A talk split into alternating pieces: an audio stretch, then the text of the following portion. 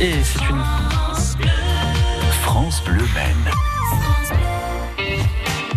Et c'est une bonne nouvelle pour les réouvertures. Hein. Ça y est, les zoos vont de pouvoir, vont de nouveau pouvoir accueillir du public après plus de six mois sans visiteurs.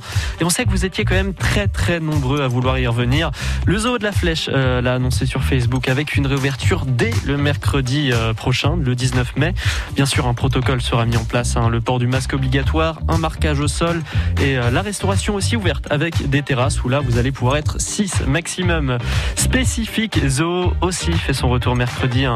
L'occasion euh, de découvrir des nouveaux animaux, cinq petits euh, makikata euh, qui sont nés en avril, qui sont aussi déjà visibles sur leur page Facebook. Et enfin, le domaine zoologique de Pêcheret. Une ouverture aussi pour le 19 mai, comme pour les autres, à 10h aussi. Hein.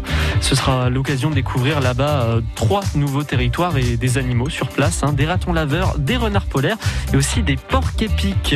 Toutes les infos, tous les infos sur ces trois zoos, ça sera sur leur page Facebook. Facebook.